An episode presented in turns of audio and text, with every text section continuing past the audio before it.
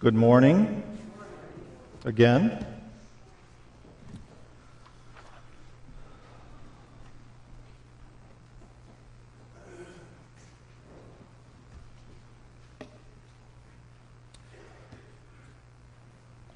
So we're continuing here in the book of James. Has this been good for everybody so far? Yeah, it's a, it's a, I love what Brother Jay said. It's, it's hard truth, but it's good. It's, it's what we need to hear sometimes, right? To get in our kitchen a little bit and hear about the, the hard truths of God's Word. You know, I think that this verse kind of summarizes uh, what we've been going through here in the book of James. 2 Corinthians 13:5 says, "Examine yourself to see whether you are in the faith. Test yourselves. Or do you not realize this about yourselves that Jesus Christ is in you?" Do you see that? Isn't that a good word? Isn't that a good word? Jesus Christ is in you. Now, let, let me summarize the last few weeks, just kind of using that as the platform. It, it's, it's, here it is. is we, the first teaching out of James was this issue about tests, trials in our life, right? Now, do you remember what, what trials were like before you became a Christian? How difficult they were. You t- couldn't understand them. They were frustrating.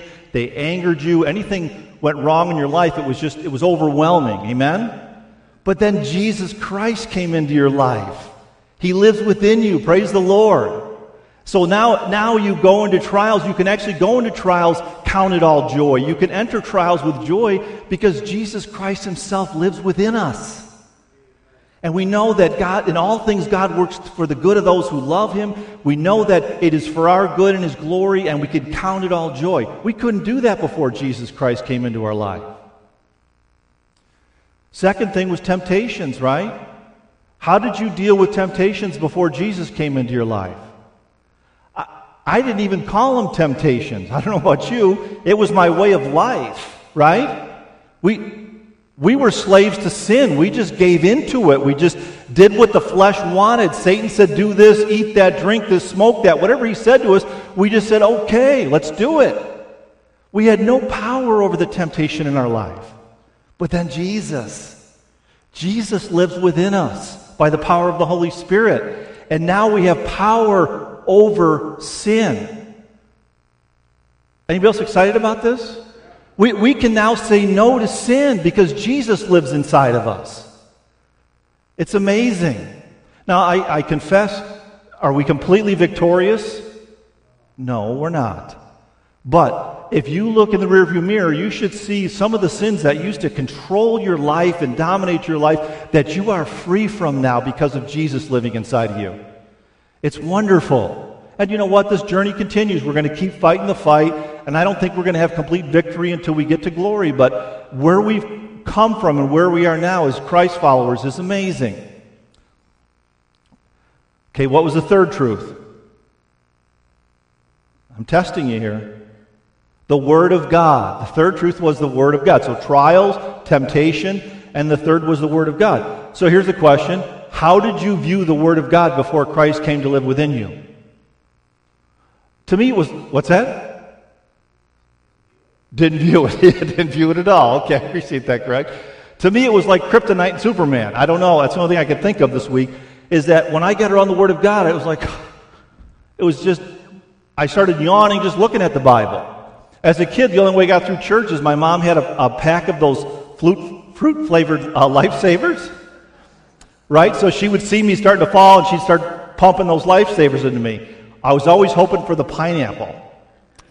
That was the only thing I prayed for back then was the pineapple lifesavers as I sat in the pew. But it was dead to me. It was boring. It was, a, it was probably the most boring book to me that I ever would even consider back then. But then Jesus, amen? Jesus came to live within us. And now, how do you view the Word of God? Love it. It's the foundation of our life. It's what we it's where we come to meet with Jesus. It's come to have a relationship with the God of the universe. It's where we get wisdom in every aspect of our life, in our marriages, our finances, our relations, everything about our life, we can find guidance from God's word. Isn't that wonderful? The only reason that's true is because Jesus lives within us. And then the fourth truth, who knows the fourth one from last week? It was only last week. Should I put up that triangle again about retention levels based on. So here, here it is. The last one was about others, it's discrimination. So, one more time, how did you view others before Christ came to live within you? You didn't care. I, yeah, that's good, Jeff. I appreciate that. And I, I would say we categorized them.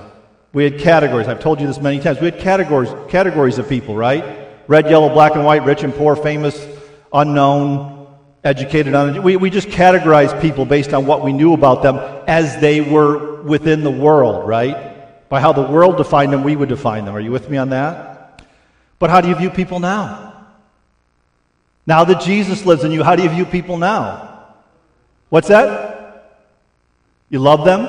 Praise the Lord. Thank you. Two types of people, right? Lost and saved.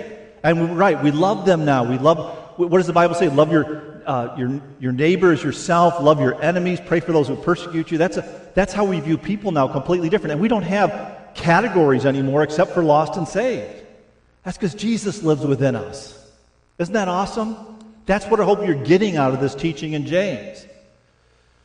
In fact, what I want to do is I'm going to give you a couple minutes right now because if that's true for you, I'm just going to give you a minute to pray and praise Jesus for what he's doing in your life and the freedoms he's giving you in all these areas. So go ahead and take a minute to pray and then we'll continue with our teaching. Thank Jesus.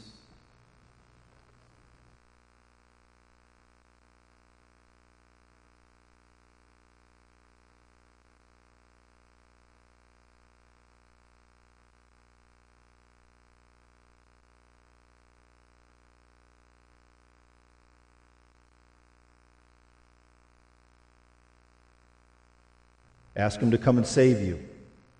Repent.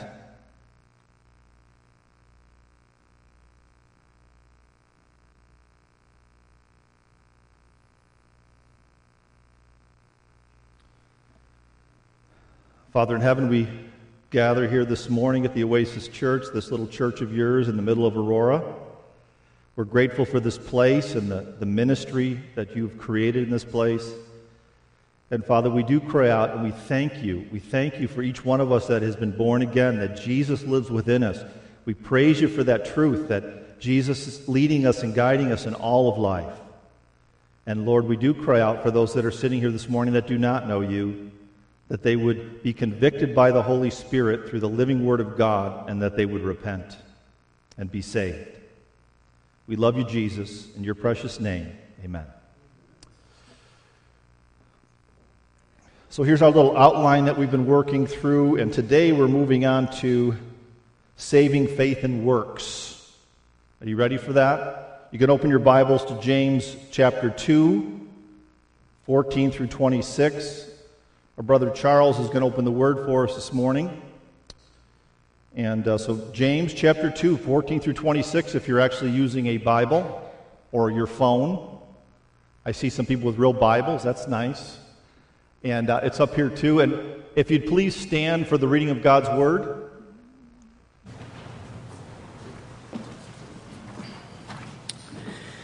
What good is it, my brothers, if someone says he has faith but does not have works? Can that faith save him? If a brother or sister is poorly clothed and lacking in daily food, and one of you says to them, Go in peace, be warmed and filled, without giving them the things needed for the body, what good is that? So also faith by itself, if it does not have works, is dead. But someone will say, You have faith and I have works. Show me your faith apart from your works, and I will show you my faith by my works. You believe that God is one. You do well. Even the demons believe and shudder. Do you want to be shown, you foolish person, that faith apart from works is useless? Was not Abraham our father justified by works when he offered up his son Isaac on the altar? You see that faith was active along with his works, and faith was completed by his works. And the scripture was fulfilled that says, Abraham believed God, and it was counted to him as righteousness, and he was called a friend of God. You see that a person is justified by works and not by faith alone. And in the same way was not also Rahab the prostitute justified by works when she received the messengers and sent them out by another way? For as the body apart from the spirit is dead, so also faith apart from works is dead. Amen. Amen. Thank you, Charles.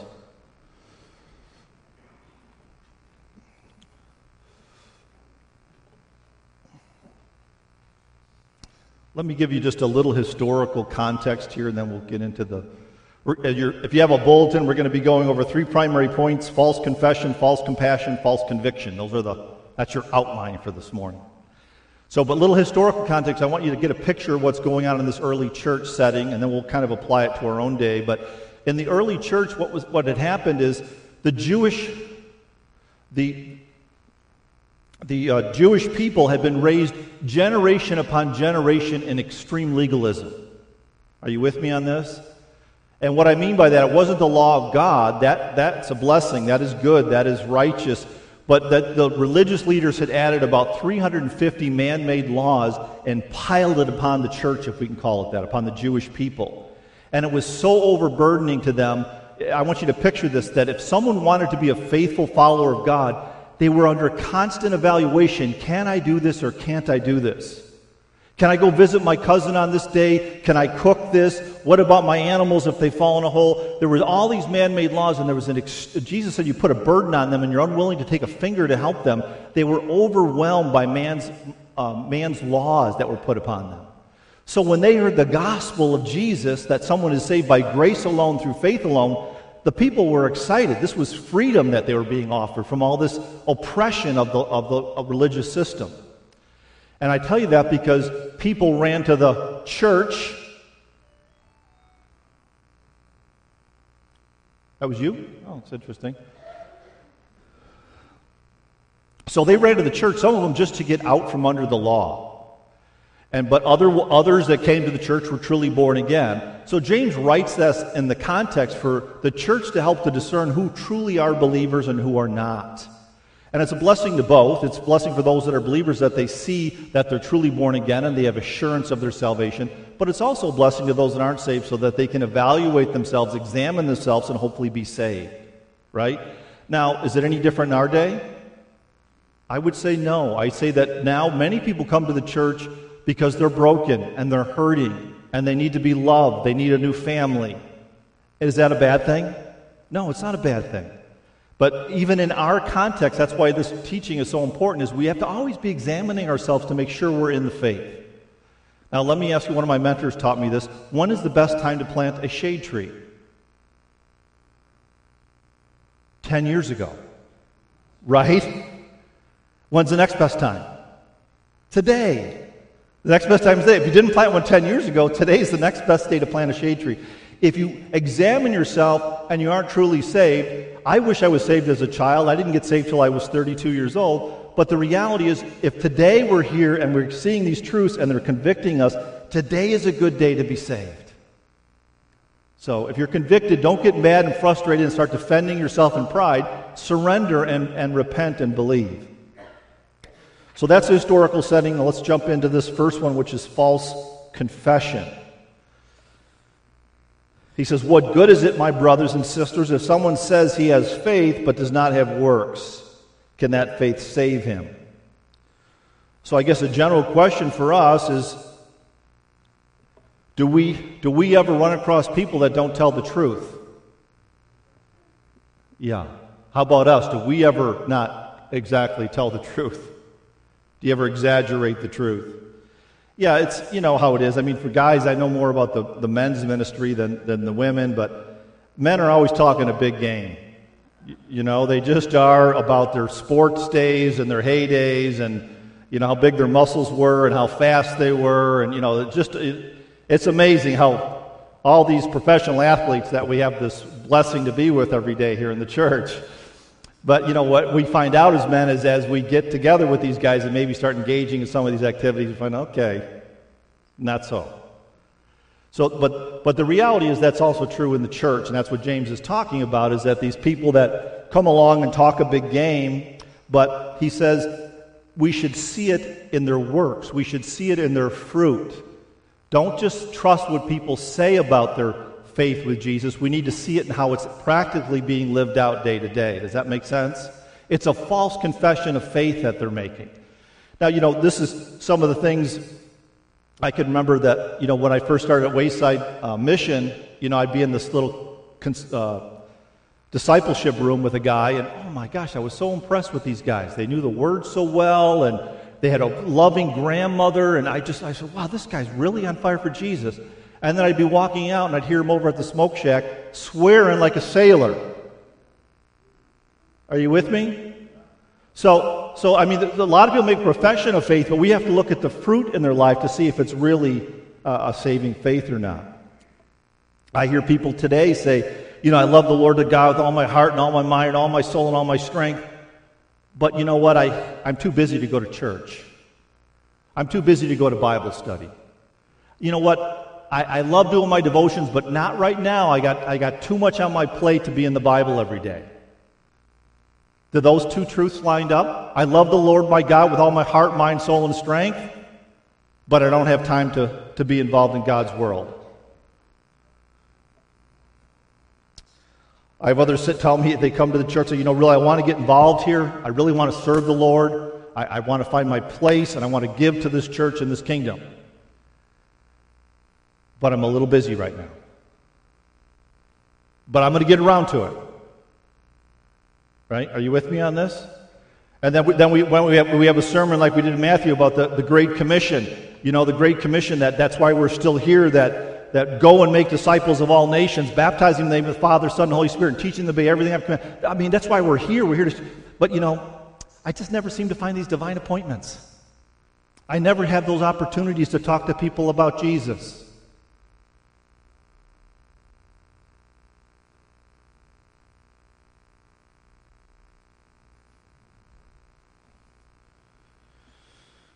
So the, basically, their, their false confession of faith is they, they say they want to be serious about their walk with the Lord. They want to be all about the kingdom of God. They want to be all about making disciples, but just not right now.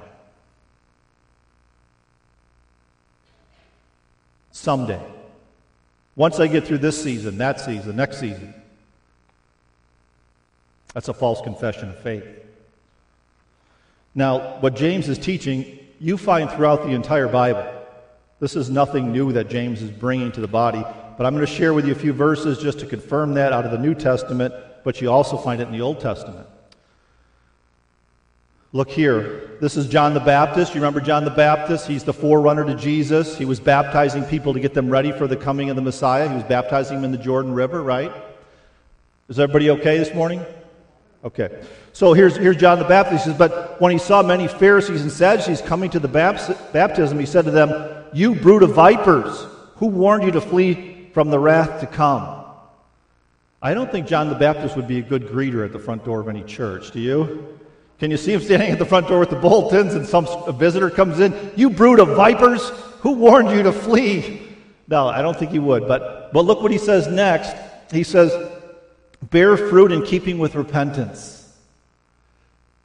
And look what they say and do not presume to say to yourselves, We have Abraham as our father. For I tell you, God is able to raise, raise these stones uh, up children of Abraham. What is he saying to them? You're trusting in your false confession of faith. You're trusting in the fact that you're a descendant of Abraham, the chosen nation of Israel. And you think because of that, you you are, let's just use our term, that you are born again, that you are a Christ, you are saved in their own language, right? He says, he, he can raise up descendants of Abraham from these stones right here. He said, How you prove that you're truly saved is you have to have fruit of repentance in your life. You have to be, let's just go over the first four Beatitudes that I'm sure you all have memorized now, but blessed are. Blessed are the poor in spirit, for theirs is the kingdom of heaven. Blessed are those who mourn over their sinfulness, for they shall be comforted. Blessed are those who hunger and thirst for righteousness, for they will, shall be satisfied. And blessed are the meek, the humble, who have submitted their life to Jesus, for they shall inherit the earth. Those are fruits of repentance, someone that lives those truths out. That's what John's talking about. So it's no different than what James is saying to us. Where's the fruit in your life? And Jesus says here in, in Matthew 7, which we've already studied as a church, you will recognize them by their fruits. Are grapes gathered from thorn bushes or figs from thistles? So every healthy tree bears good fruit but the disease tree bears bad fruit. So, what's the fruit in your life, brothers and sisters? Anger, selfishness, pride, worldliness, lust? Or is it, is it love, joy, peace, patience, kindness, goodness, faithfulness, gentleness? How about self control? Is that what emulates your life as the fruit of the Holy Spirit? Look at what next, few more for you. I had a hard time selecting which ones to go over. I love this one here in John 8. Uh, the Jews who had believed. So Jesus got done preaching the gospel. I'll picture this. He gets done preaching the gospel, and all these people come up and say, Oh, we believe. We're, we, we love you. Know, we want to follow you, Jesus, right? And what does he say? If you hold to my teaching, if you hold to my teaching, you are really my disciples. I appreciate you walking the aisle. I appreciate you saying the sinner's prayer and all the rest of the things you've done but if you hold to my teaching, then you're really a child of God. Do you see that? How about 1 John 3:10? Very clear picture. But this is evident who are the children of God and who are the children of the devil. We're either under one camp or the other, amen? You can't you, that's there's no in between. We either we are either under the, the authority of Satan in our life or we're under the authority of Jesus Christ. You, do you agree with me? Okay. So, so that's what he's saying here. Whoever does not practice righteousness is not of God, nor is the one who does not love his brother. So, some very practical fruit. If you're pursuing righteousness in your life, if you want to live the godly life, and if you can really truly love your brothers and sisters as you love yourself, that's evidence of a truly born again person. Jesus said Matthew 5 16, In the same way, let your light shine before others, so that they may see your good works and give glory to your Father who is in heaven. And Matthew 7 says, Not everyone who says to me, Lord, Lord, will enter the kingdom of heaven, but the one who does the will of my Father who is in heaven. So, do you see this, brothers and sisters? A false confession is someone that professes Jesus Christ, but as we examine their life, there's no fruit. There's no evidence of a saved person. There's no change in their life and what they do, what they love, how they live. I pray that doesn't describe any of you. If it, it does, today's a good day to plant a shade tree. Second truth he goes into here is the false compassion. So it says here if a brother or sister is poorly clothed and lacking in daily food, and one of you says to them, Go in peace, be warmed and filled, without giving them the things needed for the body, what good is that? So also, also faith by itself, if it does not have works, is dead. So, in, in, I, in our culture, uh, many people have food and clothing, but maybe they don't have affordable housing or safe housing. They, they need help getting their license back. They need help finding a decent job. A lot of our brothers and sisters need transportation. Some need additional education or job training. Some need help with medical costs. I go on and on the list of the needs within our church. And a lot of you have lived through these through the church, right? And here's what the person's saying Oh, I'm sorry to hear that. I'll pray for you. That's what they're saying. Oh, really? You lost your job? Oh, I'm sorry. I'll pray for you.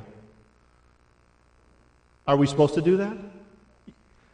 Well, we should pray for them, but, but the, the call he's saying here is you need to get engaged. If a brother and sister is in trouble and they need something, we need to engage practically. That is false compassion to say, well, may God bless you, may God take care of you, may God, may God get you that ride to your job, right? You, you okay with all this? And you know what? I'll just say, I love our church. Can I get on our church for a minute? I love our church because two things that I love about our church is one is we have a church where people are in need that come here. That's awesome. I came to a church, I came from a church, uh, one of the mega churches, where, you know, where they would spend their money is on leather couches in hallways that no one would sit in. Are you with me on that? And I'd be tithing to the church going, it's crazy. You're spending it on these couches that no one's going to sit on. We, there's got to be people that have more need than that. But our church, this little simple church, resources come in and we funnel it to people in need. Isn't that awesome?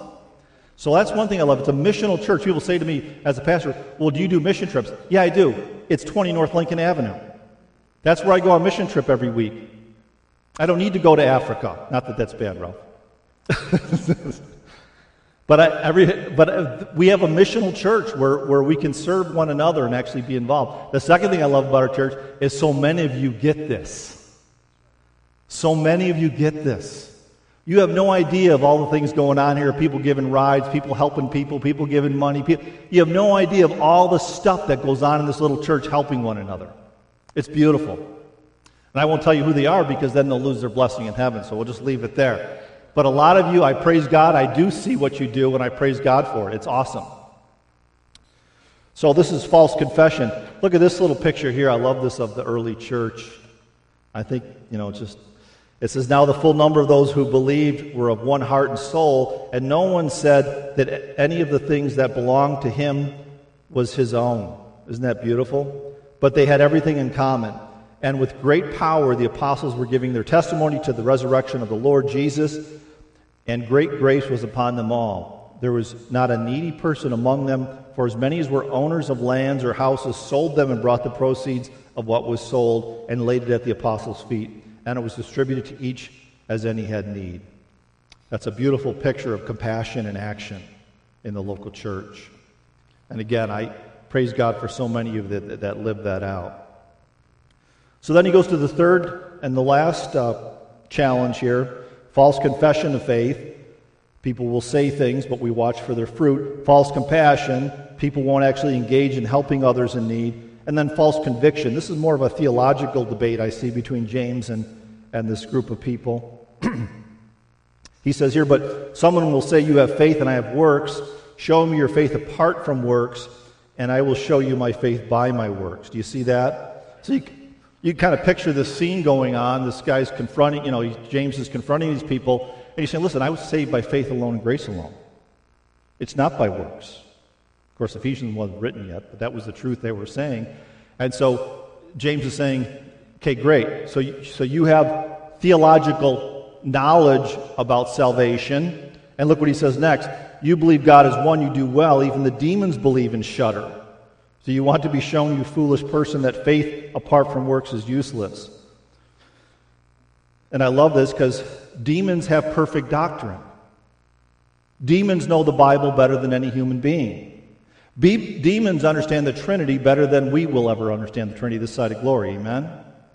demons, demons understand who God the Father is, God the Son, and God the Spirit. Demons uh, know that Jesus lived a sinless life, died a perfect sacrificial death, was raised in perfect glory, sits at right hand of God the Father, and he will come again, again to judge the living and the dead. Demons know that. James said the demons have the theology better than you do.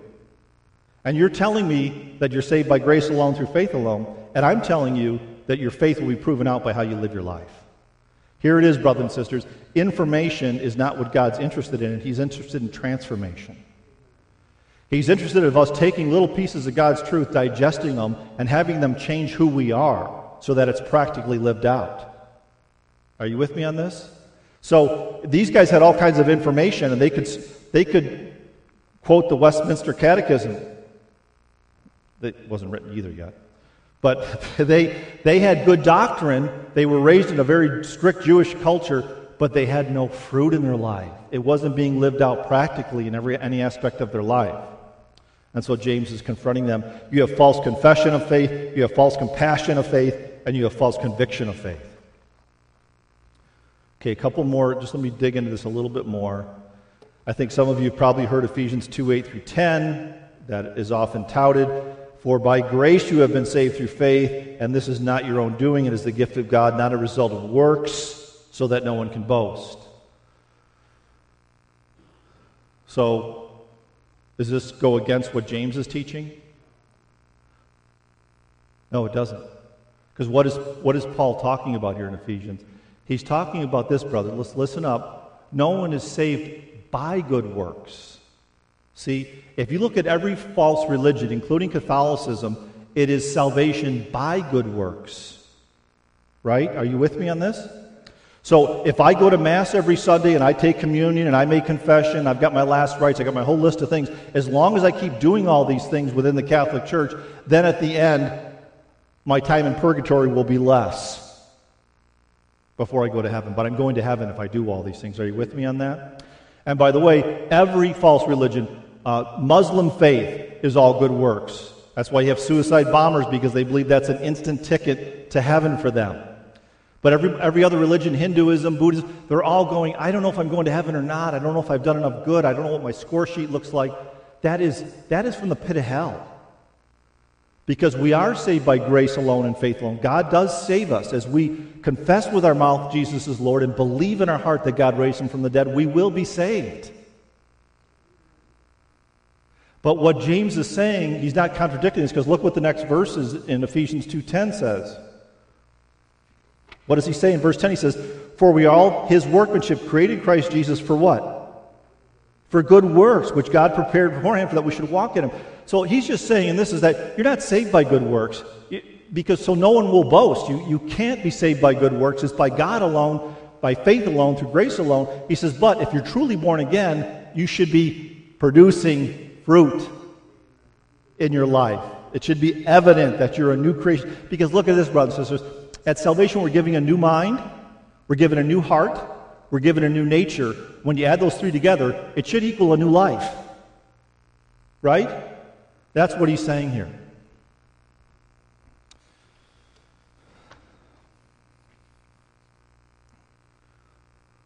Everybody okay still? All right. Then I just want to hit these because then he gives two illustrations to the Jewish people. We'll touch on them briefly. Two perfect illustrations to the Jews that were listening to this message. He says, Was not Abraham our father justified by works when he offered up his son Isaac on the altar? You see that faith was active along with his works, and faith was completed by his works. And the scripture was fulfilled that says, Abraham believed God, and it was counted to him as righteousness, and he was called a friend of God. You see that a person is justified by works and not faith alone.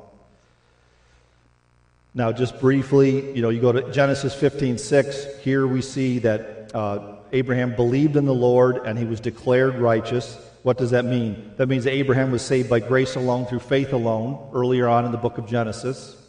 And then much later, not to Genesis 22, uh, do we find him going up to uh, sacrificing Isaac. So he was saved by grace alone, and Abraham lived this perfect life all the way to Isaac, right? No. He called his wife his sister a couple times. You know, he, he fell a number of times in the process, but he was being sanctified. And this was like the big final test of his faith through works, which was go offer your own son Isaac on the altar. Now, the other thing about Abraham is what he could have said, but he's quick to listen, slow to speak, and slow to become angry. But he could have said, Wait a minute, God, you told me you're going to build a nation from my son. What are you talking about? You want me to go sacrifice him? God, didn't you tell us that murder is a sin? And you want me to murder my own son? Didn't you teach us it's a sin to offer living sacrifices on the altar, your altar? Is that what Abraham did? No. Quick to obey. Yes, God. And then we see his faith, and we know that he trusts God. He knew God. He had saving faith. He believed that God is good, that all things work for the good. Because look at this in Genesis 22 5. He gets to the bottom of the mountain with his servants, the donkey full of firewood, and Isaac. He says, Stay here with the donkey. He's talking to the servants. And, and I and the lad will go over there, and we will worship, and we will return to you. He didn't know how God was going to get it done, but he knew God wasn't going to take his son because he made those promises. He just believed God, didn't know if he was going to raise him from the dead or what was going to happen. But he says, Hey, we're going up here, we're going to come back. Do you see that? What a beautiful picture of saving faith being proven out by the fruit of his faithfulness in, in works. And then he goes on to the, he, he gets the, the extremes here. Then he goes to Rahab, the prostitute. In the same way, was not also Rahab the prostitute justified by works when she received the messengers and sent them out the other way? You, and you guys all know that story. That's uh, when they're entering the promised land. It's the city of Jericho and there's two spies sent in, and the king's aware of it. He sends, I love this is a great Sunday school lesson for kids, by the way. So then he sends out these two spies, and they get in there, and, and this king sends a message to Rahab, the prostitute, and says, Listen, there's two spies. We want you to tell them where you are. What does she do? She hides them on the roof and tells them, Oh, no, I, they left. They went out through the gate before you closed the gate at dark. You better go fast and try to go catch them. This is paraphrased, obviously. But that's what's going on here. And she hid them and here's what she says She says to them, I know the Lord has given you the land. I, we heard how the Lord dried up the water of the Red Sea. We heard what you did to the two kings of the Amorites who were on the other side of the Jordan. And then she says, For the Lord your God, he is God in heaven above and earth beneath. What does she have? She has faith.